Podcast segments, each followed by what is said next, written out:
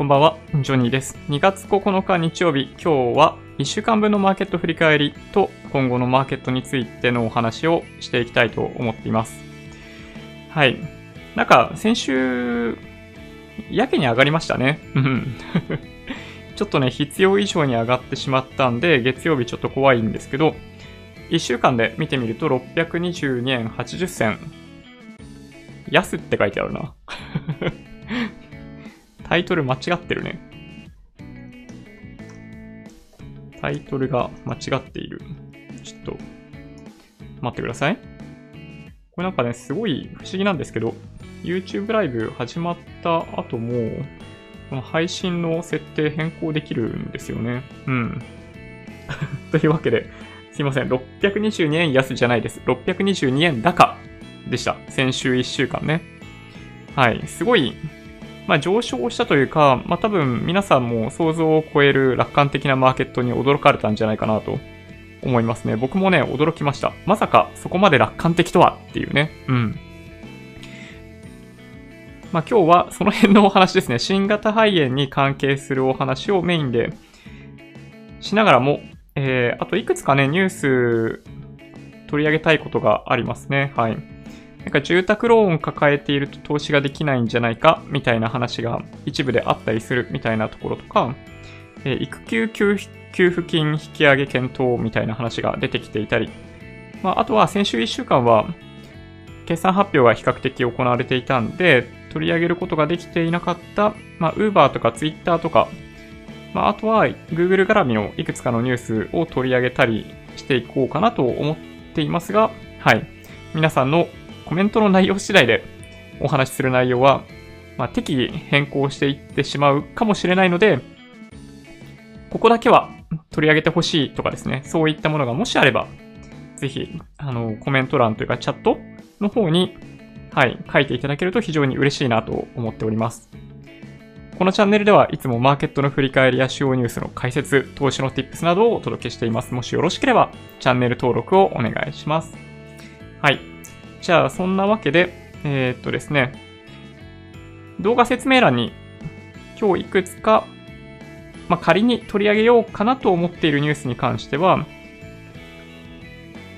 説明欄に書いてあるので、まあ、そちら参照いただいても構わないかなっていう感じですけど、何はともあれ、マーケットの振り返りっていうところからいこうかなと思いますね。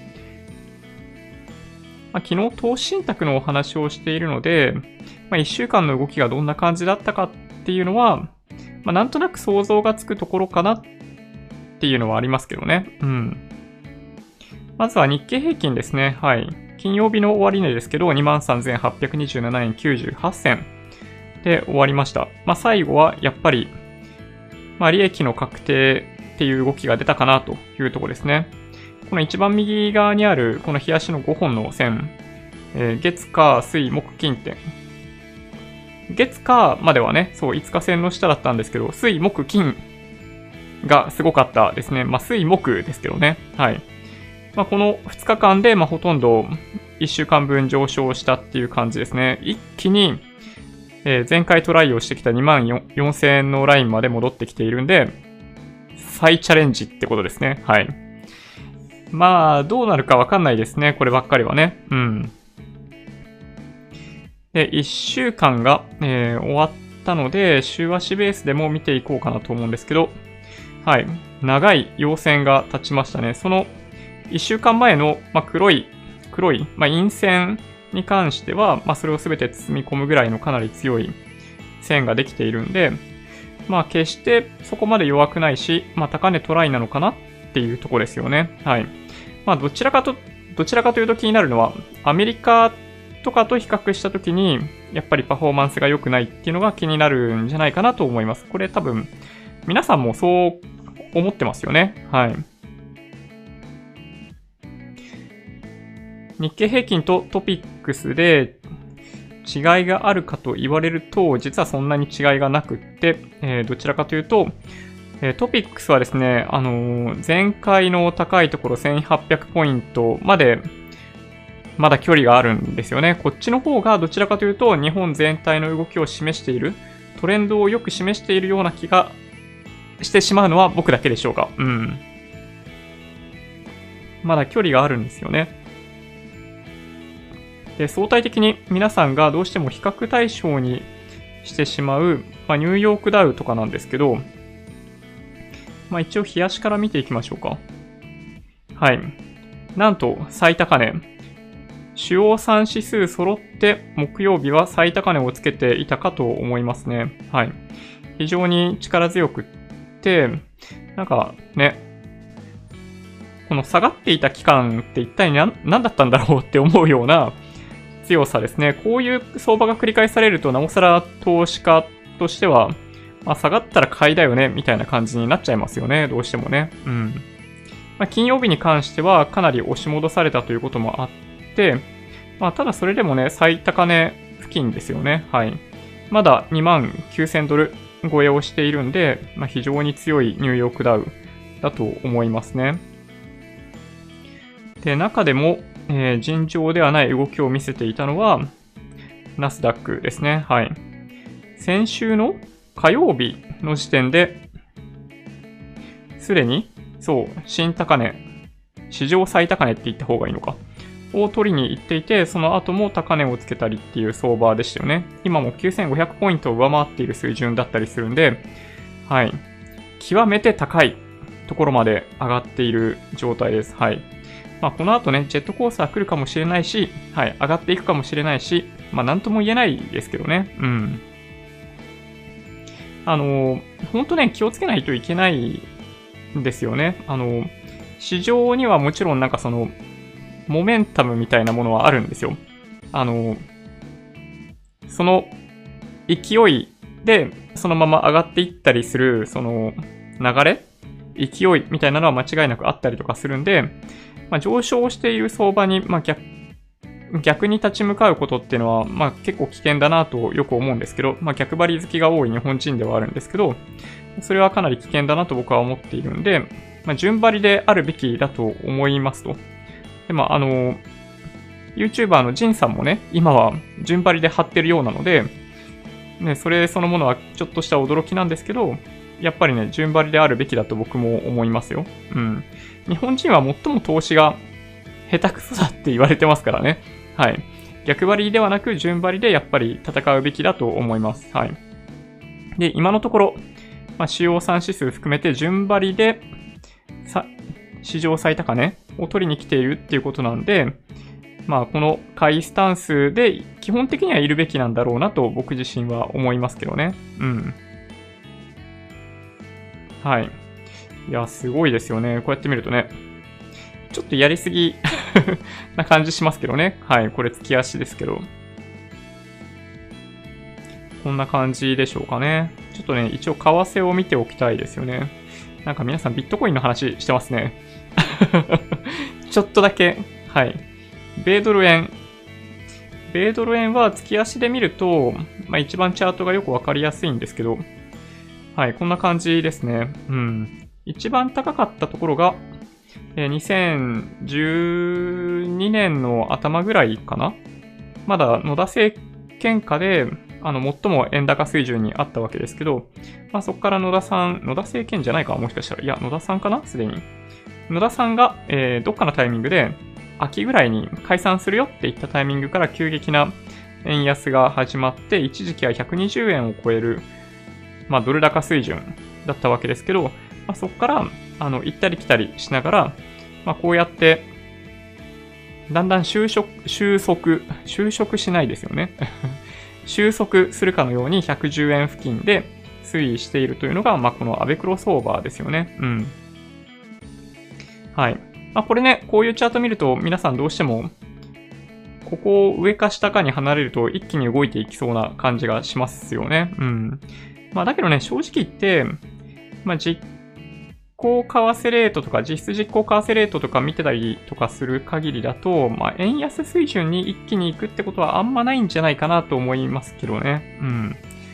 ちょっと限界がある気がします。はい。まあ今のこの水準維持するしかね、政策的には多分ないと思うんですよ。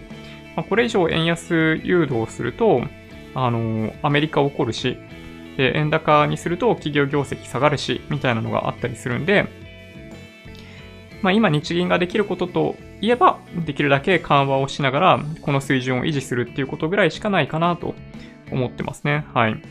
まあ、なので、まあ、まだ続くでしょうね。はい。安倍さん、黒田さんの、まあ、安倍黒相場が続く以上は、このまんまかなと思いますけどね。はい。なんか皆さんビットコインの話してるんで、ビットコイン見ちゃおうかな。ひゃくじゅうまんえんだって。ひゃくじゅうまんえんなんだ。ひゃくじゅういちまんえんぐらいまで行ってたんですね。へー。へーじゃないよって感じですよね。これ抜けてきてるってことですね。はい。なるほど。この辺、このじゅうがつにつけてた水準抜けて、そうですね、今この辺ですね。去年の秋、秋かな?うん。夏から秋にかけて下がってきている局面の水準まで。そうですね。まあそんな感じかな。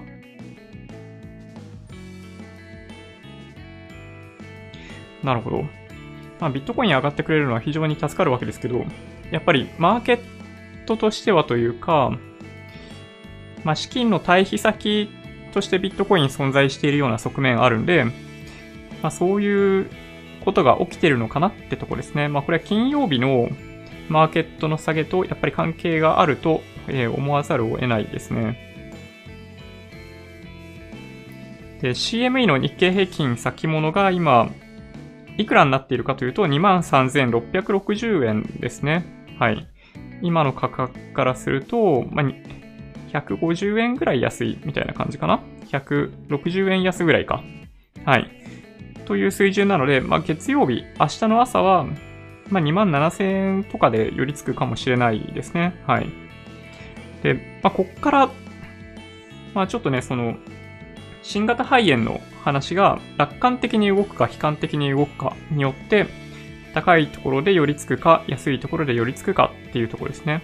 土曜日、日曜日の新型肺炎のニュースっていうものを、なので、見ていく必要があるかなと思ってますと。いいニュース、悪いニュース両方ありますね。悪いニュース、えー、中国国内での死者はっぴゃくじゅういちにんになりました。今日ね、今日発表されているた人数だと。で、これが、はい、まあ、SARS の時の死者を上回っているということで、あっという間に上回ってしまって、多分今後も増え続けると思うので、まあ、これがまず悪い方のニュースですね。はい。で、悪くない方のニュースも一応あるにはあります。感染が毎日確認されて、今日新しく、えー、感染確認した人が何人何人って日々出てくるわけですけど、まあ、さんぜんにんを超えてたんですよね、ずーっと。ずーっとさんぜんにん以上の推移っていうものを、まあ、先週途中から始めてそれが続いていたんですけど、昨日に関しては、昨日かな?に関してはにせんろっぴゃくごじゅうろくにんということで、はい。ちょっと減ったんですよね。いちにちあたりで、えー、確認されるその新感染者数が減りました。で、これはどちらかというとポジティブなニュースかなと思いますね。まあ、前にお話ししていたんですけど、僕個人的には中国国内の医療機関のキャパが、なんだろうな、ボトルネックになって、それ以上なかなか新感染者数が増えないだけでずっとそのさんぜんにん台ってのが続くんじゃないかってお話ししてたんですけど、はい。もしかすると、えー、そうでもないのかもしれない。わかんないですけどね。はい。なんかいちにちでどれぐらいの人数見れるかわかんないですよ。ただ、なんかお医者さん、例えば、どうなんだろうね。どれぐらいいるんだろうね。にひゃくにんとかさんびゃくにんとかお医者さんいて、で、どうなんだろうね。いちにちにひゃくにんは見れないよね。だってね。いやでも見てるかもしれないね。で、その中から、あの、にせんにんとかさんぜんにんとかっていう新感染者数がカウントされていくみたいな状況かもしれない。で、その、お医者さんとか検査する人の、あの、入り口の数、いちにちで処理できる数っていうのはどうしても限界があるじゃないですか。なんかお医者さんもね、そう体調崩したりみたいなのがあるんで、まあそれで減ったりっていうのはあると思うんですけど、そうやっぱりその数に依存すると思うので、この純粋に新感染者数が減ったっていうのはややポジティブなニュースとして捉えられる可能性があるかなと思いますね。はい。なので、まあ、今お話ししたように シーエムイー 日経平均先物に関しては にまんさんぜんろっぴゃくろくじゅう 円というふうになってるんですけど、まあ、もしかするとそこまで安くならないかもしれないですね。はい。まあ、こういったニュースをポジティブに受け止めている可能性もあるというところでしょうかね。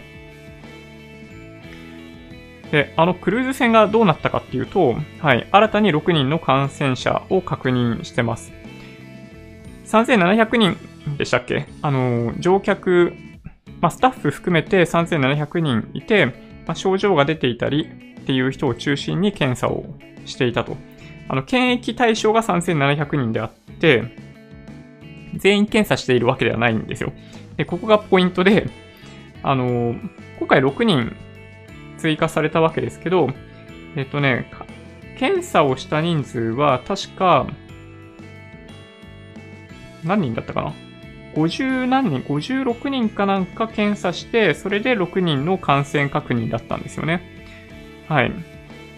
で、おそらく直近で検査を行っている人たち、そのなんかごじゅう、ろくじゅうにんっていうのは、多分症状ほとんど出てないようなごじゅう、ろくじゅうにん検査して、そのおよそいちわりのろくにんが、感染していたっていうことなんじゃないかなと僕は想像してるんですね。なのでおそらくですけど、おそらくね、あの残りの乗船しているすべての人たちの お, およそいちわりぐらいは感染しているんじゃないかなっていう気がします。はい。なんかちょっとした社会実験状態ですよね。あの乗船されている方にとっては非常に申し訳ないんですけど。まあそういうことなのかなと思いますね。はい。で、まあそんなニュースもありました。で、実体経済に対してどれぐらい影響を与えるかっていう議論がもうすでに始まっていて、まあ株価っていうのはそれに呼応しているのかなと思ってますと、基本的にはね。で、いくつかのシンクタンクだったり、あの、経済研究所みたいなところから、ジーディーピー の押し下げがこれぐらいあるっていう情報が出てきてます。はい。で、大和総研。数ヶ月で収まった場合、ジーディーピー マイナス れいてんにパーセント。いちねんかん続くとマイナス れいてんきゅうパーセント。野村総研。ジーディーピー 数ヶ月の場合、マイナス れいてんいちよんパーセント。いちねんぐらいだったら れいてんよんごパーセント。明治や安田。数ヶ月で収まった場合は れいてんぜろきゅうパーセント。いちねんぐらいかかったら れいてんいちはちパーセント。ということで、まあ、だ大和総研が最も、まあ、ネガティブな予想をしているわけですけど、まあ、最大で、なので いちパーセント 弱ぐらい ジーディーピー の押し下げがあるんじゃないかっていうことですね。はい。まあ、すごい、あるし、あり得るシナリオだと僕は思いますけどね。うん。あり得るし、うん、それで収まればいいけどな、ぐらいにしか思わないですね。はい。なので、まあ僕らもこれぐらいのことを想像した方がいいかなと思いますね。いちパーセント 押し下げがあったときに企業業績にどれぐらいインパクトがあるかということを考えると、多分ですけどね、あの、と、とてつもなく影響出ると思いますね。あの、大体、やっぱり企業業績って、あの、固定費があって、で、それを超えるまでに、まあ、ある程度の売り上げ必要じゃないですか。あの、売り上げ引く変動費分でいくとね、あの、損益分岐点ってかなり高いところにあったりするわけなんで、それを考えると ジーディーピーいちパーセント 減るっていうのは、あの、いや、相当大きなインパクトだと思いますよ。企業の利益をどれぐらい減らすかっていう観点でいくと、えっと、僕はね、結構減ってしまうんじゃないかなという気がしなくもないですけどね。で、そうなった時に、まあ、同じぐらいの ピーアール を維持する、今じゅうよんばい台です、ですけど、まあ、例えば、まあ、利益が、まあ、半分、半分になると、ピーアール 維持すると、まあ、株価半分ってことになっちゃうんですよね。まあ、そういう事態には多分ならないと思うんで、まあ、企業の利益が、まあ、さんぶんのいちぐらい減って、例えばですけどね、まあ、そういうかなりひどいシナリオっていうのもあり得るかなと思いますけどね。うん。で、まあ株価にまんえんぐらいが底値かなという気はしなくもないんで、まあ、そうすると、まあ、ピーアール はどうしてもおのずと上がっちゃいますね。そうするとね。うん、にじゅうばいぐらいまでいっちゃうかもしれないですけどね。はい。まあ、というのが、あの、僕がなんとなく想像している今後の新型肺炎の、まあ、行方ですね。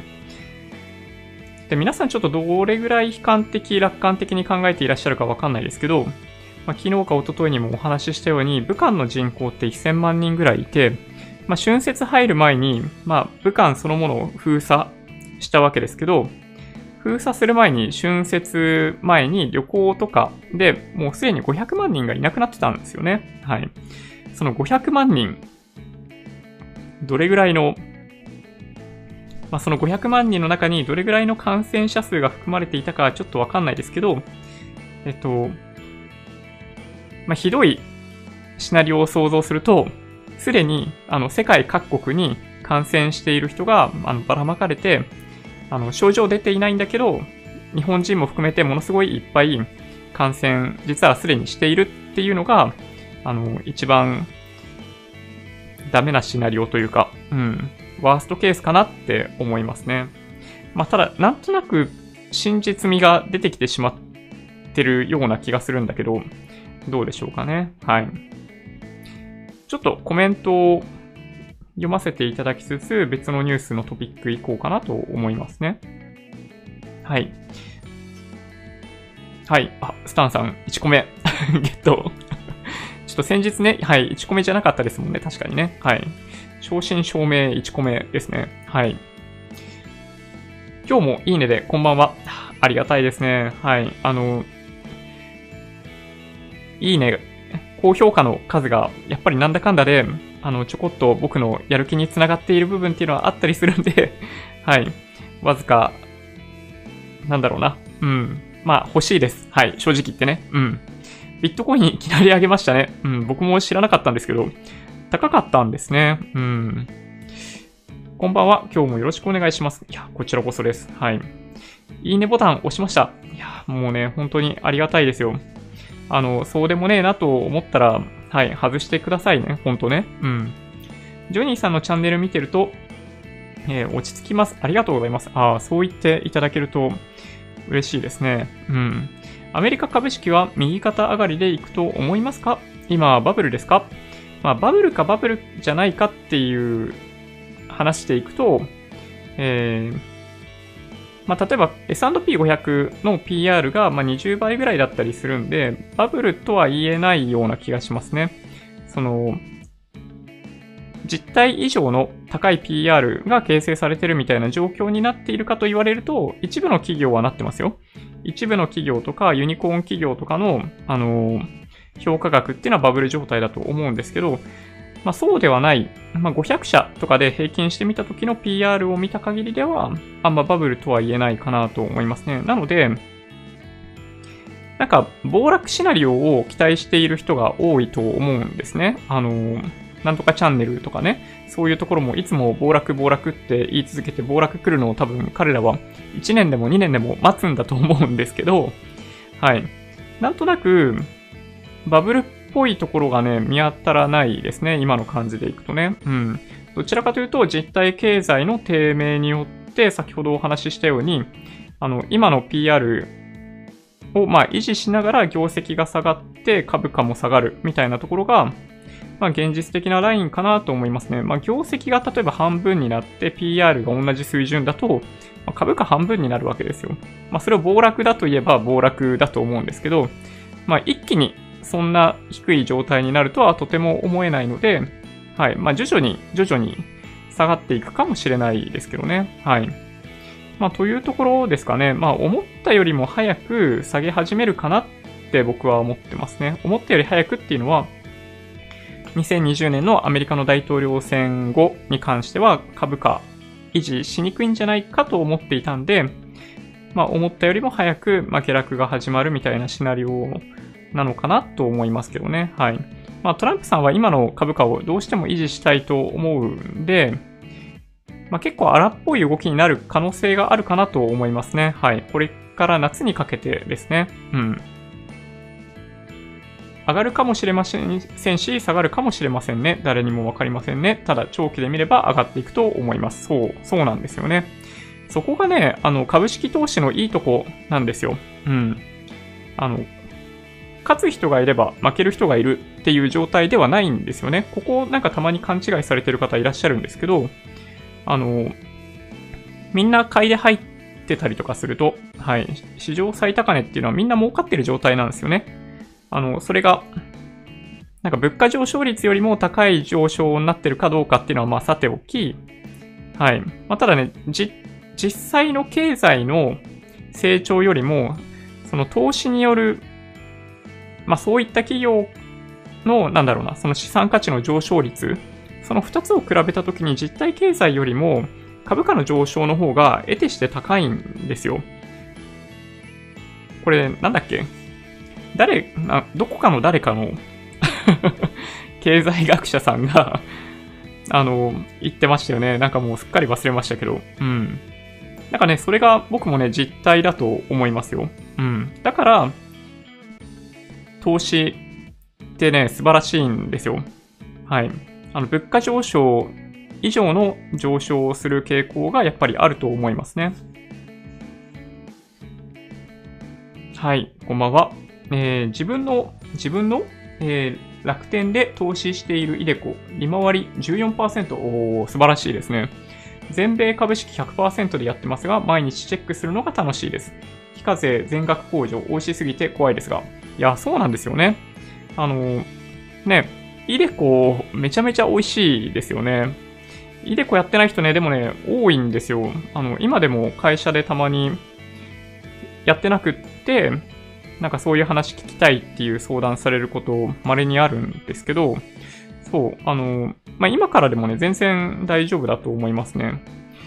なんかこの前お見せした、なんか Excel みたいな Apple のアプリでしたけど、あの、よんじゅっさいぐらいから始めても、あの、にせんまんとか多分、イデコだけでも貯められる可能性がある。利回り ごパーセント だったらね。っていうのがあるんで、ななじゅうごさいですよ、その代わり。だったりするんで、まあ、イデコ本当にいいなと思いますね。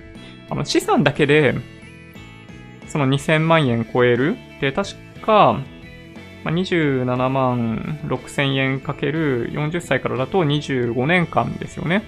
で、そうすると、まあ、だいたいろっぴゃくまんぐらいか。ろっぴゃくまんぐらい、あのー、所得控除を最終的に受けるということになるわけですよ。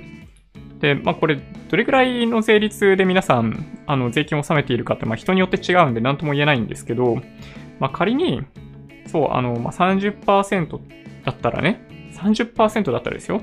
はい、ひゃくはちじゅうまんえん分ぐらい、そもそもね、あの、年末調整で返ってくるっていうのを、まあ、経験できるんですよ。まあ、結局、まあ、にせんまんえんの資産に対して、あの、所得税みたいなものが最後かかるんで、まあ、どっちがお得かっていう話にもちろんなってくるんですけど、まあ、ただ、一時金でもらったときに、あのー、なんだろうな、まあ、非課税部分でマックスまでもらっておいて、で、残りを年金にしてもらう、分割してもらうっていうことをすれば、まあ、基本的に現役世代よりも少ないじゃないですか。所得がね、明らかに。なので、はい、絶対的に、イデコはね、お得だと思うんだけどな。まあ、制度改正とかもおそらくまあ行われて、今、なんだろうな、サラリーマンだけど、あの会社がなんかやってくんなくって入れないみたいな方いらっしゃるかもしれないですけど、そういう方も多分ね、みんなできるようになると思うので、まあ、特にこれ、まあ、サラリーマンですよね。まあ、サラリーマン以外もそうなんですけどね、あの、まあ、自営業の方とかも、やっぱその、いっかい部分しかないって不安じゃないですか、年金。で、それをやっぱり、このイデコでカバーしていく。あの、自営業とかの方だと、いっかげつでろくまんえんとか確か拠出できるような気がするんで、あの、かなり大きいと思いますね。所得、結局所得控除で年間で、ななじゅう、はちじゅうまんえん分ぐらい効くってことですよね、それってね。うん。だから、まあ、自営業の方も、まあ、すごいお得だと思いますけどね。うん。給料を払っておきながら、えー、そのうちの、あのななじゅうまんとかは控除されると。はい。めちゃめちゃ美味しいと思いますけどね。まあでもね、そう、あの、イデコやってる人とやってない人の割合でいくと、やってる人まだまだ少ないっていうね。はい。なんかもし、まあ、会社でイデコやってないっていう方がいらっしゃったら、本当にね、なんか、あの、チャンネルご紹介していただけると、ジョニーチャンネルね、はい、ご紹介していただけると、はい、すごい嬉しいなと思ったりします。まあ、イデコ最強だと思いますけどね、僕はね。うん。ビットコインが上がったってことは、回避のための株の利確に行ってるんでしょうね。ああ、そうなんですよ。はい。ご指摘の通りだと僕も思います。アメリカ株は、えー、横ばいや緩やかに高めの乱高下でしょうかね。ああ、そうですね。はい。僕もそう思ってますね。先ほどお話しした通りで、アメリカは今の株価を維持しようとする、まあ、むしろ株高にしたいという、その今のアメリカの政権の思惑と、えーまあ、高値波乱みたいな状態ですよね。経済の押し下げ圧力もあったりするんで、まあ、その間でどうしてもここからはボラティリティの高い相場っていうのがしばらく続くんじゃないかなと、はい、思います。どうでしょうかね。うん。はい、こんばんは。えー、チャイナマネーが入ってるんじゃないかと思ってます。まあそうですね、確かにあのビットコインは、まあ、中国で中国国内って、まあ、いろんな都市で自宅待機って言われてるわけじゃないですか、今。と、まあ、とにかく出てくんなと。あの、感染させる、感染が広がる可能性があるんで、まあ、とにかく出てくんなって言われてる状態だと思うんですよね。なので、まあ、どうしてもね、その資産をどうやって守るかっていうのを彼らが考えたときに、何ができるかっていうとね、そう、直接的にビットコイン今、中国国内からは買えないかもしれないですけど、あの、なんかを経由して買ってるんじゃないかなって気がしなくもないですけどね。うん。すごくリスクが高いですか？えー、米国 イーティーエフきゅうきゅうきゅうさんばいレバレッジ。はい、ありますね。いや、パフォーマンス凄まじいですね。いや、もう、いや、びっくりしますよね、多分ね。うん。じゅうねんで、えー、プラス ろくせんパーセント なので手を出したくなります。いや、そういう数字を見るとね、確かに。まあ魅力的ですよね、やっぱりね。うん。まあでもね、本当に、まあ エスピーごひゃく が言われて、もう、早数年、で、きゅうきゅうきゅうとかも言われるようになって、早いちねんみたいな感じだったりするんで、まあね、怖いですけどね。うん。まあちょこっとの資産を買うとかだったらね、もしかしたら、まあなくなってもいい資産で買う分には全然いいのかもしれないですけどね。はい。まあでもね、レバレッジ効いてる商品はね、僕はね、あんまりお勧めしないですね。いずれにしてもね。うん。どの指数を購入すべきかっていうのは、まあ、一人一人がどれぐらいリスクを取るかっていうことなので、まあ何が正解で何が正解じゃないかっていうのはないわけですよね。そう、だから、まあそれはお任せしますけど、そう、まあレバレッジがかかっているっていうのはそのコストがやっぱかかってるんで、まあそこがね、ちょっと悩ましいですね。あの、昨日かなんかにお話ししていた iFree のそのきゅうきゅうきゅうに関しては、結局、信託報酬が いちパーセント ぐらいかかってるんですよね。そう、その辺とかもあって、うん、まあ、レバレッジかかってる商品はなんか悩ましいなと思いますけどね。投資始めるんで勉強になります。ああ、もうそう言っていただけるとめっちゃ嬉しいです。はい。こんばんは、眠い。まあ、日曜日の夜なんでね、はい。明日月曜日は、そう、しっかり起きれるように皆さん、早寝がいいと思いますよ。うん、僕も、この YouTube ライブやった後はね、そう、比較的歯磨いてすぐ寝ちゃいますね。うん。はい。エルオーケー の動画見ました。わかりやすかった。ちょっと不満もありますが、あれですかね、なんだっけな。えっと、逆イールドの話ですかね。うん。なんか僕もね、あの、まあ、わかりやすいなと思ったんですけど、なんか、なん、なんか引っかかった気がするんですよね、僕も。ちょっとなんか思い出せないけど。あ、うん、思い出せないならそんなこと言うなって感じですよね。うーん、なんだっけな、思い出せない。まあ、どうでしょうね。うん。まあ、でも非常にわかりやすい、あの、説明だったと思いますね。債券って、まあ、わかりにくいっちゃわかりにくいですよね。まあ、株から入るからですよね。うん。はい。まあ、金利が上がる、下がるみたいな話を、その、債券が買われる、売られるっていう話とセットで、するから、あの、なんかちょっとちんぷんかんぷんな感じになるわけですけど、はい。まあ、まあ、そんなに難しいわけではないと思いますけどね。うん。はい。こんばんは。今、レバレッジをかけるのは危険ですよ。うん。ね、そうなんですよね。そう、せめてレバレッジはかけない方が、みたいな感じはしますね。チャイナマネー、ビットコイン、確実に入ってるでしょうね。マネロンも込みで入ってくるんでしょうね。もちろん、今回はウイルスによる回避でしょうね。やっぱりね。イケメン見ながら寝落ちの予感。いやいや、もうそんな、いろんなチャンネルあるんで、あの、他にも、ね、いっぱいイケメンいらっしゃると思いますよ。いや、嬉しいですけどね。はい。ちょっとなんか、リアクションに困りますね。はい。はちいちいち、なんだろう。はい。こんばんは。えー、Twitter で見た出口戦略で、エスピーごひゃく に連動した投資信託をいちねんごとに変えて運用することについてどう思いますか？利確するときは、利益率の低いものから利確していく。うーん。なるほど。どういうことかな。うーん。まあ、利益率が低いものから、まあ、それって、うーん、リバランスしていくってことですかね。ああ、でも出口戦略ってことは、まあ、その資金を回収しに行くときにってことですよね。ああ、その最大化するっていう意味でってことですかね。まあ確かにそれはあるかもしれないですね。まあできるだけ、なんかね、出口戦略って持っている資産を一気に現金化するわけじゃないじゃないですか。これなんかよく思うんですけど、例えばなんかそのイデコとかに関してもななじゅうごさいまで運用して、あの、一時金でガバってある程度もらうかもしれないですけど、残りってね、ちびちびちびちび、もらうわけじゃないですか。で、イデコ以外で投資している分に関しても、現金が必要になったら、必要な分だけ解約するっていう方式が最も効率いいじゃないですか。だってその金額が毎月必要なんだもんね。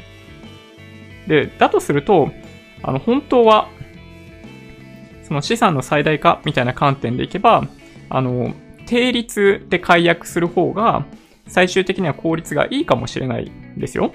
いいかもしれないんですけど、あの、要するに低い時はちっちゃく解約される。高い時は大きく解約されるんで、あの、手元に残る資金っていうのが最終的には大きくなるかもしれないですけど、なんか必要以上の金額解約して手元に残してもしょうがないじゃないですか。でしょ？で、必要な資金よりも少ない金額しか、あの、現金化できなかったら、まあ、それ以上に現金必要なわけじゃないですか。だとしたら、あの、定率の解約って成り立たなくないですかって僕はね、よく思うんですよね。あの、最大化するんだったら絶対定率ですみたいなお答えいただくんですけど、うーん、果たしてそれは本当になんか効率のことを言ってるけど、うん、どうなんだろうなってちょっとね、思ったりしますけどね。うん。エルオーケー 面白いですよね。ああ、なるほど。ジョニーさんもコメントされているように、先週の状況で株価が上がるとは思いませんでした。本当、相場の動きはわかりません。ね、そうですよね。いや、本当ね、謎ですよね。うん。まあね、マーケットはだからこそ面白いと言えますけどね、すべての予想を裏切るような動きをするっていうのがね、はい。なかなかやっぱり面白いなと思います。はい。今晩、何食べたの？唐揚げですね。はい。唐揚げ定食をいただきました。なんかね、ツイッターとかインスタには、まあ、定食食べて帰りますみたいなことをちょっとあげたんですけど、あの、定食屋さんではっぴゃくえんの唐揚げ定食食べて帰ってきましたね。うん。健全なご飯を食べて帰ってきました。うん。ダン・高橋さんって YouTuber、なんか怪しい感じがします。個人的な感想。なんか僕も一回だけ見たことありますね。あそこの人ですよね。あの、なんだっけ。ゼッピーさんのところのか、なんか、一人ですよね、確かね。あの、あのメンバーじゃなくって、えっと、そのゼッピーさんが持っている、なんだろうな、会社に所属している YouTuber の一人みたいな感じかな。うん。そうなんかね、僕もね、怪しい感じがします。なんか、なんだろう。ね。まあ見た目か、見た目でなんか判断するわけにはいかないですけど、うん。なんでしょうね。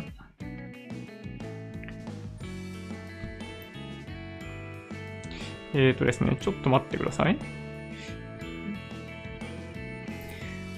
うん。土屋さん ティーきゅうきゅうきゅう は、えー、狼狽して売却しない、えー、鋼の精神が必要ですね。確かにね。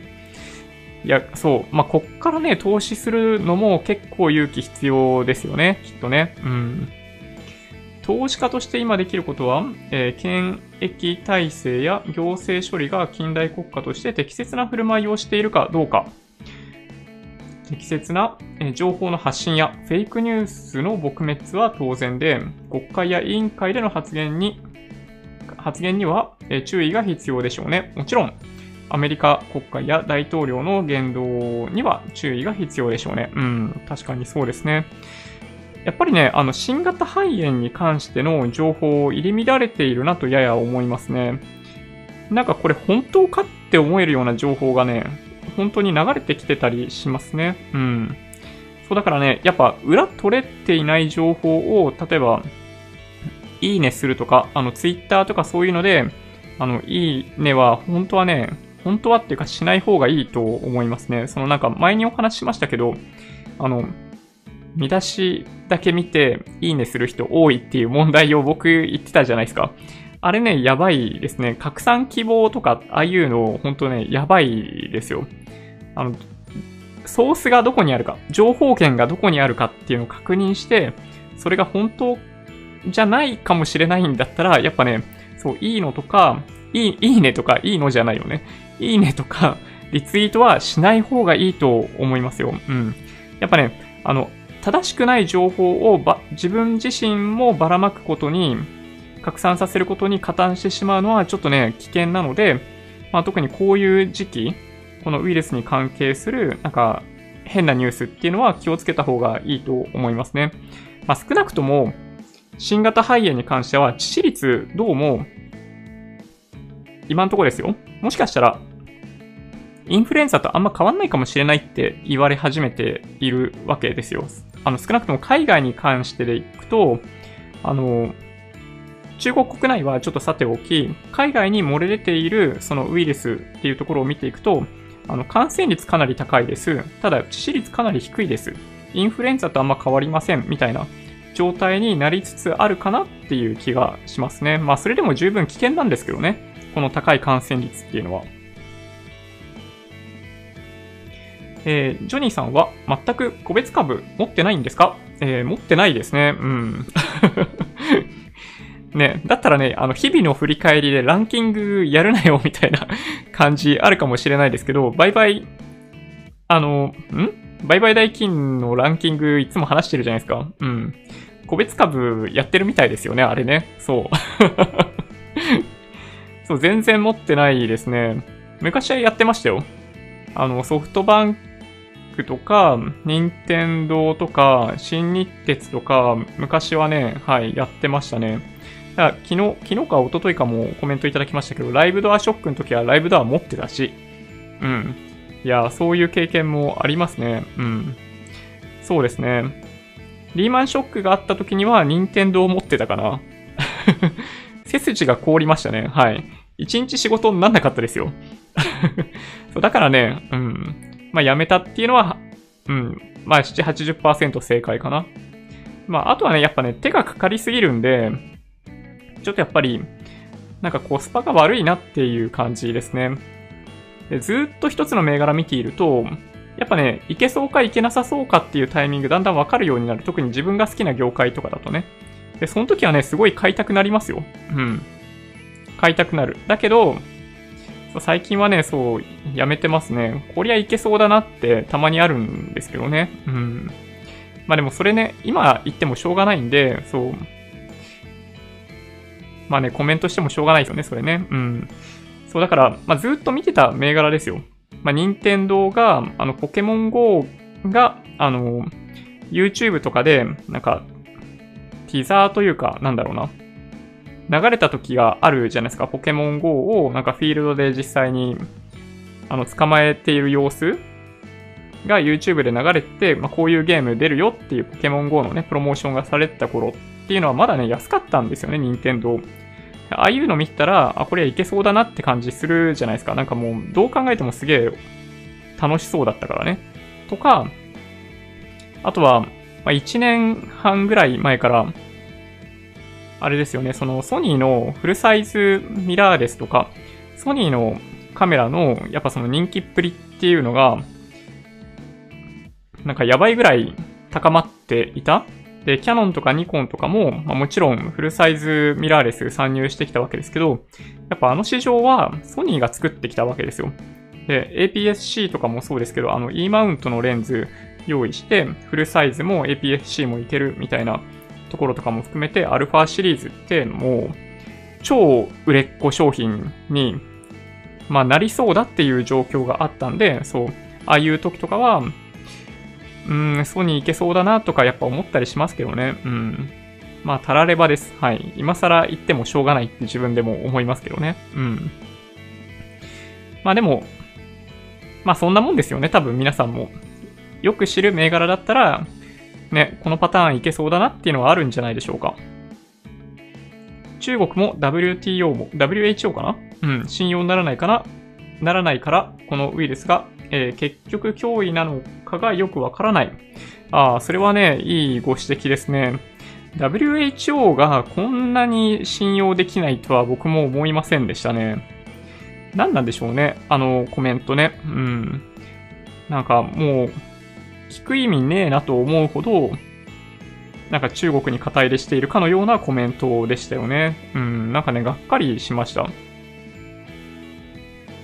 そうですね。積み立て ニーサ で エスピーごひゃく 一本とかの人も絶対に売らないようにしないと。そうですね。はい。やっぱね、超長期、まあ僕らがやっている、まあおそらく今ね、見ていただいている、まあごひゃくにん弱の人が見ていただいてますけど、ほとんどの人は超長期投資やられていると思っていて、あの、損失を出さないというか、まあ損失出さない。含み損が出ても全然いいんですけど、最終的に、あの、売ってしまう必要がないような投資をしていれば、最終的にはやっぱね、利益出ると思いますけどね、インデックス投資だったら。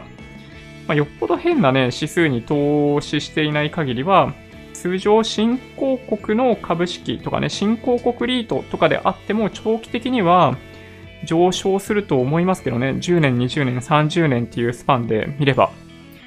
そう。なので、まあ、注意するとしたら、本当ね、それぐらいかなと思いますけどね。だから、例えばその日経平均の、その過去さんじゅうねんの動きみたいなものは、まあ、世界から見ると、ものすごい稀な例で、まあ、ああいうバブルがあった後、まあ、さんじゅうねんかんそれを超えられないっていうのは、まあ、それこそやっぱ得意な例なんで、まあ、いっこの指数に肩入れして ひゃくパーセント 投資をすると、そういうことがあり得るってことですよ。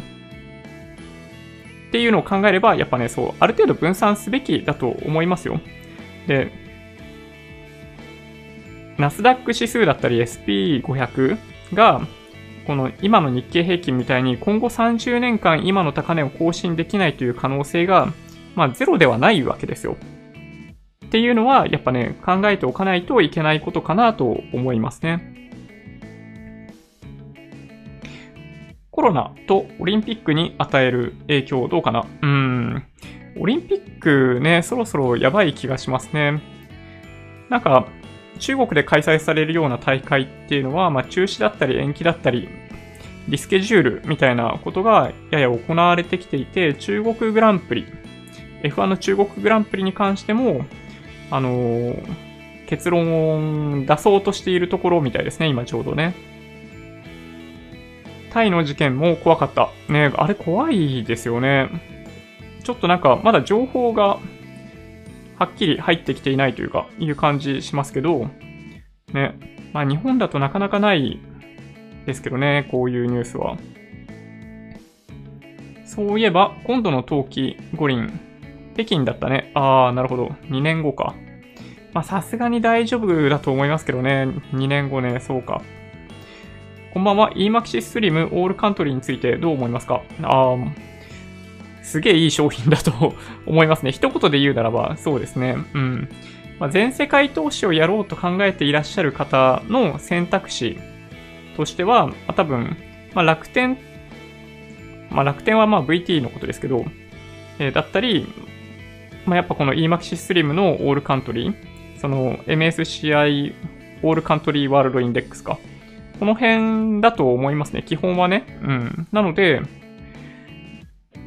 まあ、ほんとね、時間がないって方は盲目的にこういう商品買っちゃっても、まあ、別にいいんじゃないかなと思いますけどね。はい。しっかり分散投資にはなると思います。はい。その代わり ひゃくパーセント 株なので、まあ、やっぱりリーマンショックみたいなことがあったら、それなりの下落を覚悟しないといけないわけですけど、まあ、アメリカ ひゃくパーセント とかね、日本 ひゃくパーセント とかに比べたら、まあ、分散している効果は多少出るんじゃないかなと思います。うん。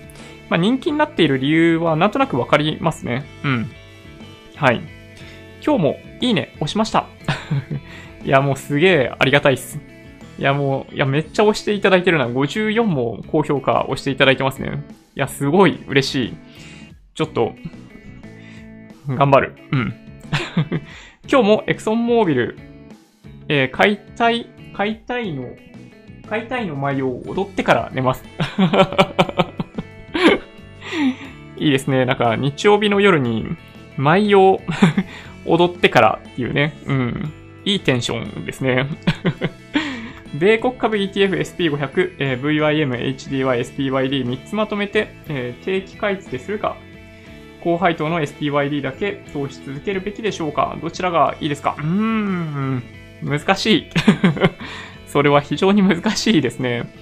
まあ、高配当っていうのがね、そう、まあ僕はね、そんなに配当金もらいたい派ではないので、うーん、そうなんですよね。まあそもそもだから、まあ イーティーエフ は、うん、あんまりね、手出さないんですよね。うん。まあでもどうでしょうね。まあ、エスピーごひゃく と ブイアイエム、エイチディーワイ、エスピーワイディー。なるほど。まあ、全部買ってても、まあ、どっちでもいいんじゃないかなという気がしますけどね、そんなに多分、結果に影響出ないんじゃないかなという気もしなくもないですけど、どうでしょうね。あんまり イーティーエフ は、まあそういう意味では僕、買ったり売ったりしてないんで、あの、当てにならないと思いますよ。うん。はい。いいねしました。ありがとうございます。はい。えー、スリム。eMAXIS Slim 全世界先進国 エスピーごひゃく あたりは鉄板。ね、僕もね、そう思いますね。やっぱり人にいろいろ聞かれるわけですけど、あの、みんないちからひゃくまで話聞けないじゃないですか。当たり前ですけどね。そもそも、なかなか一個一個わかんないワードが出てくる中で、なんか全部説明するの難しいじゃないですか。で、かいつまんで説明するしかないんで、そうしてくると、あの、全世界投資が良さそうだよっていうことに、まあ、よくなるんですよね。で、その時に取り上げられるのは、やっぱりその、エムエスシーアイ 国債だったり、エムエスシーアイ の、あの、オールカントリーワールドインデックスだったり、みたいなね、感じになってくるかなと思います。ウイルス拡散が防げないのなら、先に特効薬の早期開発期待しかないですね。うん、まあ確かに。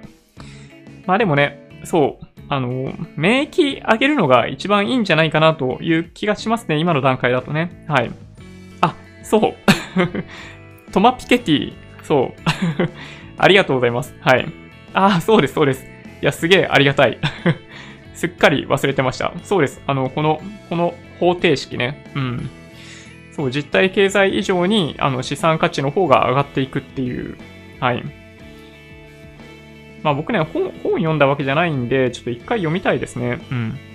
今日もお疲れ様です。本日マンションの融資銀行説明を受けてきたんですが、断然繰り上げ返済派の夫と、満期で借りて投資派の私と全く意見が合わず、日々喧嘩。このチャンネルを見せたいくらい、えー、旦那ちゃん頑固だから、えー、無理だろうな、まだ先の話だけど。まあでも、ね、喧嘩しない方を優先する方がいいんじゃないですかね。まあとかね、思ったりしますね。あの、お金よりも大切なものありますからね、やっぱりね。うん。なんかね、一個今日記事の ユーアールエル 貼ってあるんですよ。あの、住宅ローン抱えていると投資はできないみたいな記事が出ていたんで、面白いなと思って、その記事をね、貼っときました。なんかね、思い込みらしいんですけど、やっぱね、あの、今コメントいただいている通り、みんなね、あの、金利ある程度高いと思ってるんですよ。金利ある程度高いと思っているというのと同時に、あの、投資のリターンって思ったより低いと思ってる。っていう、この二つの大きな勘違いが引き起こしている不幸なんですよね、これね。あの、これ冷静に考えてほしいんですよね、やっぱそういう意味ではね。うん。いや、もう本当に、なんだろうね、これね、そう、どう説明してもなかなか理解してもらえなくって、まあ誰に話しても、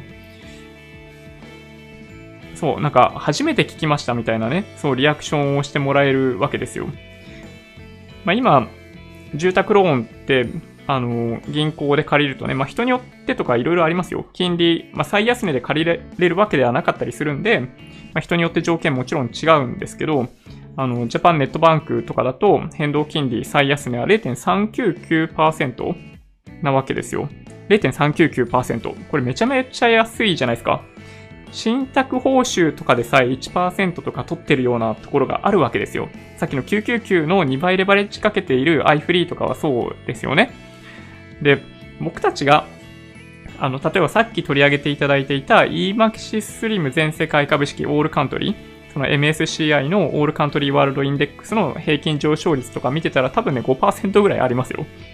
そう、だから、あの、借りれ、借り、もうこれ変な話ですよ。変動金利なんで金利上がったらダメですよ。だからその、イールドギャップが維持できるんなら、その、借りる金利と運用する利回り、このギャップが重要なんですよ。金利が上がった、上がる可能性があることがリスクなんじゃなくって、その変動金利で長期で借りた時のリスクは、このイールドギャップがちっちゃくなることがリスクなんですよ。で、これがちっちゃくなることって、まああんまりね、そういう意味では起こりにくいと思ってるんですね。景気が良くなって利回りが上がるじゃないですか。で、その景気が強くなりすぎたことを防ぐために金利が上がってくる。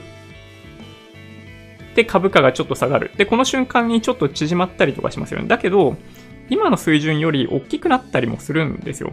で、このイールドギャップもちろん逆になったら、もう早く返さないとダメなんですけど、あの、そうならない限りは、できるだけ借りる、できるだけ返さない方が、まあお得なんですけど、まあ、まあ、合理的に判断するとそうなんですけどね。うん。まあ実際にはお金を例えば住宅ローンで借りるじゃないですか。さんぜんまんえんとか借りるってやったときに、その、本当は自分自身でさんぜんまんえんの、例えばね、わかりやすい例でいくと、さんぜんまんえんの貯蓄があって、あの、ニコニコ現金払いできるかもしれないけど、そのさんぜんまんえんを借りて、もともと持っていたさんぜんまんえんを投資に回すっていうことが、まあ、できるかどうかっていうのが重要なんですよね。まあ、その金融リテラシーだったり、手元にそういう資金があった時に、なんか浪費してしまわないかどうか、みたいなところがどちらかというと、あの、重要なのかなという気がしますね。うん。なので、まあ、鉄の意志とかもね、必要ですよね。そういう意味でいくとね。うん。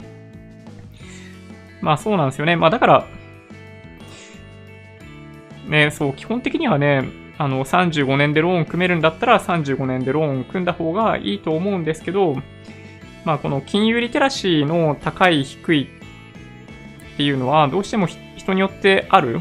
まあ、これまでそういうのと触れたことがあるかないかとかにもよって違ったりするんで、まあそうなんですよね。うん。やっぱ、そういう教育が日本には必要なんでしょうね。やっぱりね。うん。今日銀行からイデコやりませんかって電話来た。ああ、そんな電話がかかってくることあるんですね。うちはマッチング教室なのでやりたいけどできない。ああ、なるほどね。そうか。企業型マッチング採用なんでできません。ああ、結構皆さん多いですね。そうなんだ。繰り上げ返済しつつ投資すれば OK。まあそうなんですよね。うん。やっぱね、投資に回さないときついですよね。そう。返済終わってから投資を始めるんじゃね、あのー、そう、やっぱね、遅いんですよね。うん。悩ましいですね。私は日製の日本以外の株式と エスピーごひゃく で きゅうじゅうごパーセント ぐらいアメリカを信じて投資しているんですが、えー、弟が、えー、積み立て ニーサ 始めるんで eMAXIS Slim オールカントリー買うと言ってました。おお、なるほど。新興国が入っているとどうなんだろうかなっていうのがちょっとあるんですけど、やっぱりこれも鉄板ですかね。うん。鉄板だと思いますね。新興国入ってるって言っても にじゅっパーセント もないぐらいだと思いますけどね。その エムエスシーアイ オールカントリーワールドインデックスってちょっとあのカタカナ多すぎてあのハテナ途中から出てきますけど、あの エムエスシーアイ のページの中にファクトシートっていうのがあるんですよ。で、世界各国にどれぐらい投資をしてるかっていうのが見ることができるんですね。で、ちっちゃい部分に関しては見えないんですよ。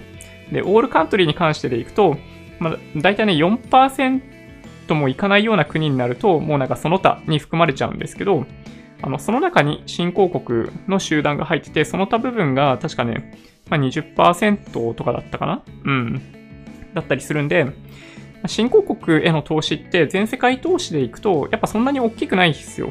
時価総額ベースとかで分散して投資を行ってくれたりとかするんで、全世界投資を行ったとしてもアメリカにあの ごじゅう、ろくじゅっパーセント 投資しているので、はい、それなりに高いパフォーマンスになるんですよね。はい。楽天証券で先日 ブイワイエム をじゅうにまんぶん購入したんですが、手数料でいちまん取られました。えー、本当ですか？それ。それめちゃめちゃ手数料高いですね。え、そんなこと ?イーティーエフ の海外 イーティーエフ の購入手数料ってこと？え、そんなかかるかな？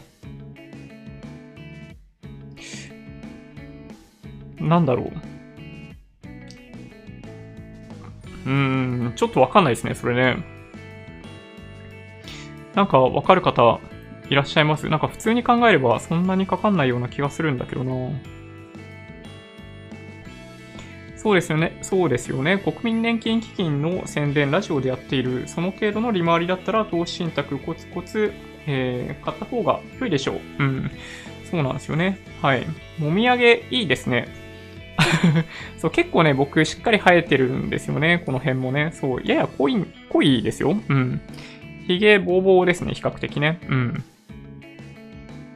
イデコ、いいですよね。イデコの注意点は、非課税またはそれに近い方に、えー、住民税の減税メリットがない。ああ、そうなんですよね。はい。おっしゃる通りですね。えー、っと、運用益は非課税ですが、売却したときは所得に加算されるんで、受け取り方をどうするか検討する必要がありそうです。あ、そうですね。はい。そうなんですよ。おっしゃってる通りですね。うん。まあ、だからね、今勤めている会社が、まあ、退職金結構ガバッと出るような方だったりすると、まあ、ほとんど年金でもらうみたいな感じになるわけですけど、その時に、まあ、どれぐらいの所得税がかかるのかっていうのは、まあ、ある程度、まあ、計算しといた方がいいんじゃないかなって思いますね。こんばんは。ごじゅっさい代でイデコを始めるのって遅いですよね。いや、そんなことないと思いますよ。なんかね、この前計算したやつだと、まあ、ろくじゅっさいから加入できるのかどうかちょっとよくわかんないですけど、ろくじゅうごさいまでのごねんかんだけだったとしても、あの、加入した方が、あの、お得だという計算結果が、まあ、明らかに出ているので、まあ、僕はお勧めしますね。いつからでも始められるんであれば、あの、始めていただく方がいいんじゃないかと思いますね。あの、所得控除のメリットを受けられるなら、はい、断然お勧めですね。イデコ、えー、毎月満額ろくまんはっせんえんをやってます。あー、すげえ。あと、先進国リートを毎月、えー、さんまんえん買ってます。あー、いいですね。そうか、自営業の方ですかね、ろくまんはっせんえんはかなり大きいんですけど、そう、やっぱりいっかい部分しかね、あの、なかったりするじゃないですか、どうしてもね。で、そうすると、まあ、とてもじゃないけど、生活資金にならないですよね。そう、年金としていっかい部分だけだと。で、まあ、サラリーマンとかだとにかい部分とか公務員とかもにかい部分とかがあるんで、まあ一応それで、まあ、やっていけるかなと思われていたんですよね、前まではね。で、実際に箱を開けてみると、年金の財政検証の中身とか見てみると、それじゃ足りないっていうわけで、そのさんかい部分があると、まあ足りるよねっていう話なんですよね。そう、だから、まあイデコやりましょうなんですよ。うん、基本的なね、そう、方針としては。投資は何歳からでも遅くはないです。うん、そうそう、僕もそう思います。今年、えー、大暴落来ると思います？いやー、どうかな？来ないんじゃないかなと思いますけどね。大暴落になるかと言われると、まあ、何を大暴落というかっていうところがありますけど、まあ、僕のイメージする大暴落ってリーマンショックなんですよ。サブプライムローンに始まるリーマンショックの下落相場。まあ、要するに高いところから低いところまであの半額になるみたいな相場を大暴落だと僕は思ってるんで、まあ、そう考えるとさすがにそれはないかなって思いますね。ひでこ、毎月、えー、ごせんえんだけやってます。やらま、やらないよりマシかな。うん、全然いいと思いますね。はい。ごせんえんも結構大きいと思いますよ。うん。ひでこ、やってますが、いちまんにせんえん上限。あー、なるほど。万が一、破産しても資産がも守られるというところにも魅力を感じてます。そうですよね。うん。いや、そうそう、そうなんですよね。あの、うちの妻も、えっと、いちまんにせんえんですね。はい。だけどね、そう。まあ、やってなかったんで、はい。やってもらい始めました。去年ね。うん。宝くじ、買ってますか？いや、もう絶対買わないですね。宝くじはね。そう。宝くじってだって、絶対損するんでしょ？期待値、ね、あの、れいてんご を下回ってますもんね。ちょっとね、宝くじはね、買えないな。なんか、あれこそ、お金をドブに捨てるような行為にしか思えないんで、まあ、投資みたいな観点で買ってるわけじゃないんですよね。多分ね。宝くじ買ってる方たちって。うん。まあ、だけどね、そういうお金の使い方僕はしたくないんで、宝くじは買いません。うん。エスビーアイ のイデコ、先週オリジナルからセレクトに変える手続きしました。おー、いいですね。素晴らしい。ちょっと時間かかるのがね、やっぱね、傷ですよね。うん。アカデミー賞を楽しみ。あ、そういう時期なんですね。何が有力なんだっけ？全然最近映画見てないな。あ、まあいいか。なんかフェラーリ対フォードを見ようと思ったんだけど、なんかやってるとこなくなっちゃったんだよな。そういえば逆イールドがリセッションになる理由は、えー、語っていなかった。語れないのか。逆イールドがリセッションになる理由。あ、でも基本的にはなんかその企業がお金を借りたりしにくくなったりするんで、どうしてもその設備投資とかが回んなくなって、その経済的にマイナスになるっていうのが、基本的にはその逆イールドが引き起こすあのネガティブな効果だと思いますね。まあ、本当に鶏と卵みたいなとこあると思うので、あのどっちの現象が先に起きてそうなるかっていうのはよくわかんないですけど、正直言ってね。ただ、まあ、エフアールビー は逆イールドが本当に発生してしまうんだとしたら、あの、要するにさんかげつものととかじゃなくて、あの、にねん債とじゅうねん債で逆イールドが発生するようであれば、やっぱ利下げするんじゃないかなって思いますけどね。まあ、アメリカは利下げした方がいいと思いますよ。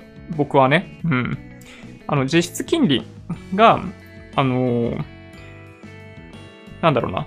マイナス？いや、そんなことないか。だいたい ゼロパーセント ぐらいなのかな。日本ってマイナス金利にしておいて、実質、実質あの、物価上昇率って いちパーセント 弱ぐらいじゃないですか。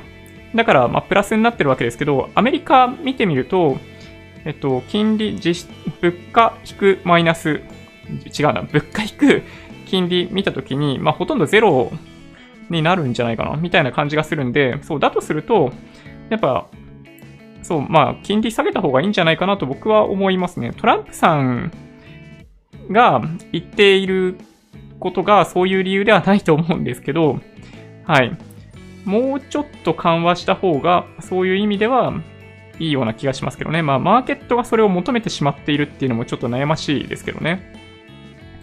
インデックスファンドをレバレッジかけてアクティブ運用をするって、もうこれわけわからんなね。僕もねそんな気はするんですけどね。まあでもそういう発想が今はまあ多いんでしょうね。みんなリスクを取りたがっているんだろうなって思います。手数料安くてびっくりです。ジョニーさんの動画に出会えてよかったです。ああ、もうすごい最大限の褒め言葉いただきました。こんばんは。明日から エーユーペイ 始まるから楽しみ。ああ、そうなんですね。そうなんだ。へえーなんとかペイ、ちょっとね、僕の中では一巡してしまって、最近全然なんかチェックしなくなっちゃったんですよね。うん。そうそう、本当にね。あれ、ちょっと待ってください。オスカー授賞式、いよいよ明日。うん。こんばんは、乗り遅れちゃいました。定率で分配金を出す答申が出てるらしいですね。うん。なるほどね。定率で分配金を出す。なんか、ややこしいですね。証券会社は証券会社で定額定率で、ね、解約できるようなオプションを用意しているだけに、なんかだんだん混乱してきますね。うん。唐揚げは正義ですよね。そう、唐揚げは決して裏切らないですね。定額解約はドルコスト平均法の逆になるので、ダメと言ってる人もいます。うん。まあそうなんですけどね。うん。まああの、まあ、何を目的にやってるかだと思いますね。はい。また、茶色い食事。そうなんですよね。そう。体にはね、いいもの、悪いものあって、まあ悪いものどうしても多くなっちゃうんですよね。美味しいんだもんだって。やばい、このチャンネルは始める前にいいねしてる。いや、それすごい嬉しいですよ。うん。いいねしといた方がいいですよ。えっと、ジョニーに内緒で、えー、ティーイーシーエル 買い付けてる。あの、いいんですよ。あの、僕に何一つ言わなくっても、全然もちろん大丈夫ですよ。はい。えー、よんかげつまえから積み立て ニーサ 始めました。楽天 ブイティー いいですね。イデコの代わりにふるさと納税始めました。ふるさと納税はね、そう、まあ、目当てのものがあったらね、いいですよね。うん。金券みたいなものを今ではもらえなくなってしまったんで、そういう意味でいくと、まあ、イデコの活用方法をちょっと考えないといけないですね。このにせんにじゅうねんからは。うん。悩ましい。まあ、節税にならないんですよね。ふるさと納税はね。残念ながら。資産分、ん?資産分散としてゴールドはどう思いますか?まあ、ゴールドね。まあ、僕はね、あんま買おうと思ったことがないんですけど、まあでも、まあ僕がビットコイン買ってるのと同じような感覚でもし皆さん買ってるんだとしたら、まあありなのかなって思いますけどね。積み立て ニーサ と並行してイデコをやるとベスト。うん、僕もね、そんな気がします。まあ、イデコやって、えー、それでも余剰の資金があれば ニーサ って感じですかね。昔、えー、アルバックという会社が大赤字で、それから持ち直して、数十倍になった。すごいですね。いや、すごい。そこねで買えばよかった。うーん。いやー、ほんとね、こういうものに出会えたらね、本当にすごいですけどね。まあ確率は低いですからね、その分ね。え、今の金はめっちゃ割安、アメリカ株はめっちゃ割高。お、なるほど。え、いや、そうなの?うん、金が割安なのかな?ただ、アメリカ株はやや割高な気もしますが、そうですね。大統領選までに何かあるでしょうかね。うーん、どうかな?ちょっと、なんとも言えないですね。ジョニー指差しすらかわいい。指差ししてましたね。僕さっきそういえばね。そう。画面に向かって指差ししてたんで、ちょっと。はい。あんまり良くないから、指、人を指で差しているわけではないんですけど。はい。ありがとうございます。ジョニーさんがいいというと、なんか安心感があります。まあ、でもまあ、あくまで一個人投資家なんでね。はい。まあ、そんなに、まあ、専門家ではないということは、ちょっとご理解いただけると嬉しいかも。投資家 F さん。純金積み立ての報告動画で、唐田エリカの不倫で金が上がったって言ってました。いや、もう、もはやもう、何言ってんのかわかんないレベルですね。今何かペット飼ってるの?いや、全然、あの、そんな飼えるような家ではないですね。実家に犬がにひきいるので、その犬にひきに会うために定期的に帰ってますね、実はね。今の時期から投資始めようと思います。いつリセッション来るかわからないからどうしたものかと思ってます。リセッションはですね、僕の予想だと日本の場合じゅう、じゅうにがつといち、さんがつがマイナス成長になってリセッションになると思いますね。リセッション、そうですね、いち、さんがつの発表はおそらくまあごがつぐらいになると思うんで、まあその時には、はい、リセッションでしたっていうことになるのかなと思いますね。うん。はい。投資なんて買い付けたら忘れると幸せになる。そうですね。確かに。けど低金利のうちの J リートは持ってて成績。いや、確かにね、おっしゃる通りですね。そうなんですよね。いいねを買ったらなんか、いいねもらったらなんか特典があるんですか？そうですね。えっと、僕がちょっと嬉しい、嬉しくなるっていうことでしょうか。はい。ドルコスト平均法で、えー、買うなら、えー、いつ始めても同じ。重要なのは投資期間ですよ。投機的な考えは必要ないです。はい。おっしゃる通りですね。はい。チャットごひゃく。あ、そうか。そういう数字もどっかに出てるんですね。いいねをすると、ジョニーのやる気が増します。そうなんです。はい。あの、いいねの数でできてますよ。エフワン 開幕戦オーストラリア行きますか？今年はね、行かないんですよね。うん。まあ、今年は一応、まあ、子供生まれる予定みたいなのもあったんで、はい、どこにも今年いちねんかんは行かない予定ですね。うん。あの、どのグランプリがいいですかっていうご質問をよくいただくんですけど、オーストラリアグランプリはめちゃめちゃおすすめですね。うん。メルボルンの街はいいし、あの、メルボルンウォークというところがあるんですけど、あの、それに行くと、あの、選手に直接サイン、選手から直接サインをもらうとか、あの、一緒に写真撮らせてもらうとかっていうのが本当にできるので、オーストラリアグランプリはね、めちゃめちゃおすすめですよ。気候もいいし、うん、まあ、ほぼベストなんじゃないかなと思いますね。日本、日本との時差もあんまりない。まあ、カンタスで行けるんだったら最高ですね。はい。にねんまえは、投資信託の仕組みは知ってましたが、こんなにリターンがあるとは思ってませんでした。あ、でもね、僕もそうか。うん、まあ、にねんまえか。うん。なんか昔はね、あの、信託報酬もっと高かったり、こんな商品のバリエーション多くなかったりしたんで、まあ、そういったイメージありましたね。確かにね。そろそろいい時間。やば。にじゅうさんじじゅうななふんだ。投資の投資手法を知ってても日本株は個別の方が成績良くて日経インデックスは買えない。うん。まあね、ちょっとね、あんまりやっぱり良くないですよね。人間、経済、合理性だけで生きているわけではないんで、感情的に早く借金返したい気持ちもわかるので、どちらが正解とは言えないですね。うん。そうそう、僕もそう思いますよ。なんか、なんだろう。まあそんなことで、なんだろうな。まあ、やっぱり、どっちかっていうと、人間関係の方が、人生を通じて幸せになれるかどうかっていう意味では重要じゃないですか。あの、ぶつかってもいい人はもちろんいますけどね。あの、ただ、まあ、家族とか、そういう感じの話になってくると、ね、どっかで折り合いつけないといけなかったりっていうのがあるんじゃないかなと思うので、うん。まあ僕はね、はい。まあどういう結論でも全然いいと思いますけどね。借りた金は返すな。で、Amazon の検索かけると大量に本が出てる。孫さんも借りて返さない投資。ああ、まあです。そうですね。まあ孫さんとかソフトバンクグループはすごいですよね。はい。あんだけ借りると借りた側が強いっていうね。まあ基本的に借りた側強いですよね。まあ家を借りたりとかそういうのも全部そうですけど。そうですよね。借りてる方は強いんですよ。とにかくね。うん。為替込みじゃない？うん。ど、どっからかな。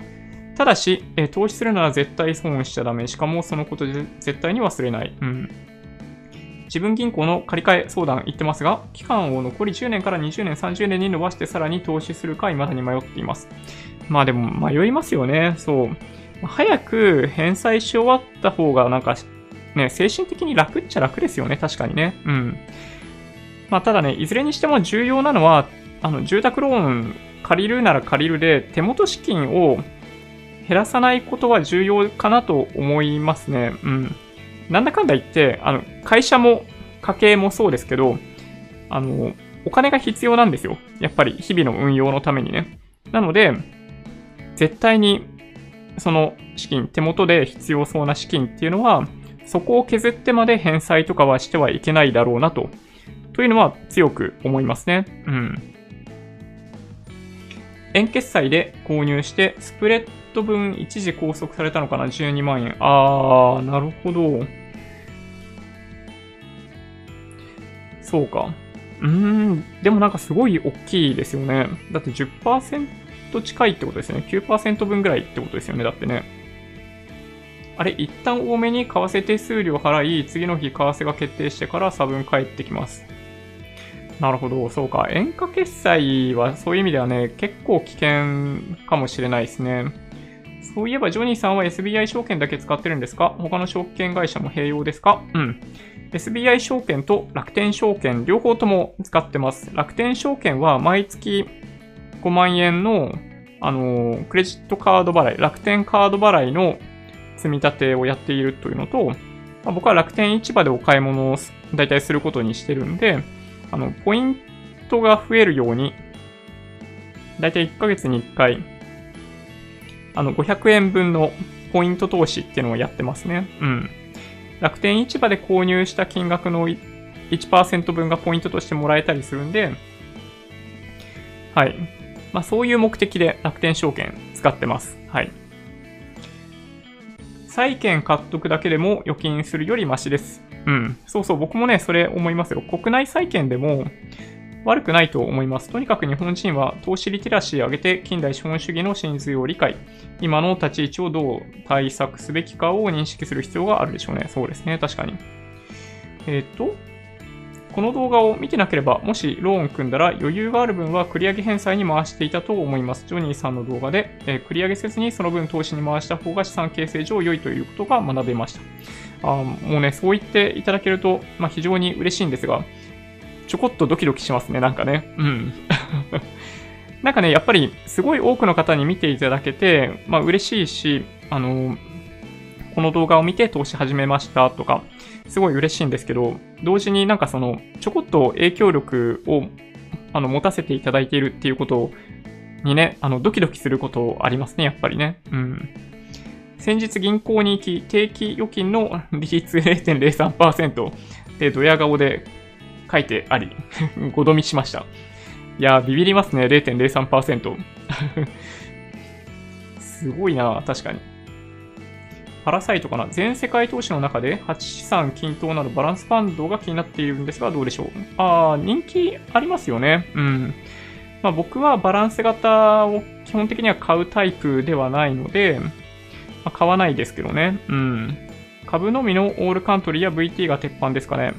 まあ、僕はそのなんかリバランスとかをまあ自由にやりたいというのがあるんで、バランス型を買わないっていうだけで、あのはちしさん均等型のバランスを取りたい じゅうにてんごパーセントかけるはち で分けて購入したいっていうことであれば、僕はそのそういう商品でもいいんじゃないかなと思いますね。イデコは最低はちねんの加入期間ないと給付がろくじゅっさいではなく遅れるんだと思いました。ああ、そうか、最低はちねんでしたっけ？つまり、積み立てせずに運用だけの期間が出てる。なるほど、なるほど。まあでもね、そうそう。あの、入れる限りは入った方がイデコはいいと思いますね。自分のポートフォリオに合ってれば、はちしさんでもいいと思いますよ。ああ、そうですね。はい。近代資本主義は近代民主主義、近代法と基本的には同じことです。どれか一つでも欠ければ他の機能も失います。でも、どれが一つでも良くなれば、その機能を回復します。おー、なるほど。先週の ブイワイエム 手数料の件ですが、先ほどのですね、えー、平均取得価格よりも安い価格で購入したのに、購入後、なぜか平均取得価格が上がってました。毎回 ブイワイエム 購入のたびにいちまんえんくらいかかってます。うーん。円価決済でもしかしたらロックされてんのかな？どうなんだろう。そうですね。もし、あの、円価決済されてるんだとしたら、まずそれはやめた方がいいかもしれないですね。あの、事前に米ドルを調達して、その資金を使って購入するだけでも、もし円価決済利用されてるんだったら、あの、手数料かなり少なくなるんじゃないかなという気はします。うん。株価上がっている時の利下げは大暴落のきっかけになります。きゅうじゅうにねんからにじゅうきゅうねん、違う、にじゅうななねんからにじゅうきゅうねんがそうでした。おお、そうなんですね。資産均等はリスク低いけど、株と比較してリターン低いどの程度のリスク許容するかで変わってくるかと。暴落で株オンリーだと さんじゅっパーセント は下がると見てる。うん、確かに。いや、僕もね、そんな気はしますね。電話して聞くのが早いですよ。うん。まあ確かに、内容確認した方が良さそうな気がしますね。うん。楽天証券の米国株式購入手数料はマックスにじゅうにドル。やっぱね、そうですよね。そんな感じですよね。うん。僕は外国リートやらないけど、注文日と受け渡し日がずれるからとか。うーん、どうでしょうね。家は買わないけど貸してくれ。ね、僕もそれね、思ってました。住宅ローンを、まあ、住宅以外の資金でね、貸してくれたらいいんだろうなっていう発想はありますよ。うん。まあだけどね、そう、あの、投資用不動産に住宅ローンで借りたお金を使ってしまうという、ああいう不祥事につながってしまい、しまいますよね、そういうのってね。うん。イデコって毎月の掛け金って後で買えることって可能ですか？できたような気がしますね。ちょっと忘れちゃったな。どうだったかな。米国 イーティーエフ の件、円価決済は危険なんですね。エスビーアイ、外貨決済でほとんど手数料かかってないんでありがとうございます。ずっともやもやしていたんで。ああ、そうですね。円価決済は手数料大きいですね。スプレッドの幅がなんかにじゅっせんとか、なんかそういうレベルでかかるんで、はい。円価決済は避けた方がいい気がしますね。うん。あの、エスビーアイ であれば、スミシン エスビーアイ を利用して事前に米ドルを調達しておくとか、まあ、あとは エフエックス の減引機能を使って、ちょっと単位が大きくなっちゃうんですけど、米ドルを確保しておくっていう、まあ、そのどちらかの方法がいいんじゃないかなという気がします。明日は休みにしたんで、えー、米国、会社式法を読みながら怪しい銘柄を探してニヤニヤしようと思います。それいいですね。なんかちょっとご褒美っぽい感じですね。うん。はい。じゃあ、あ、土屋さんありがとうございます。そう、そろそろ終わりにしようかな。うん。まあ明日平日なんで、ちょっとね、最近休みの日に編集した動画を日中に配信するという方法で、あの動画を公開していこうかなと実は思っていて、まあ、すでに完成している動画があるんですけど、あの、あさって火曜日のじゅうじに公開しようと思ってます。なんか資産運用の始め方っていうやや、まあ、ざっくりとしたあの資産運用を始める前に見てもらいたいかなぐらいの動画を用意していたりするので、まあ、もし興味がある方は、まあ、あさってなんですけどね。はい。またお休みの日に見ていただけたら嬉しいなと思ってます。えっとですね、今週は、えー、木曜日こそ飲み会だったかななんですけど、それ以外の日はもしかしたら、あの、いつも通り YouTube ライブ配信できるかなという気がするので、また次回配信の時にお会いできると嬉しいなと思ってます。はい。今日もすごい多くの方に高評価をしていただいて、そう、めっちゃ嬉しいです。Twitter、Instagram のアカウントもあるんで、えー、フォローいただけるとすごい嬉しいです。えー、音声だけで大丈夫って方は、ポッドキャストもあるんで、そちらもサブスクライブお願いします。もし、今回の動画が良かったって方は、高評価ボタンをお願いします。合わせてチャンネル登録していただけると嬉しいです。それでは、ご視聴ありがとうございました。バイバイ。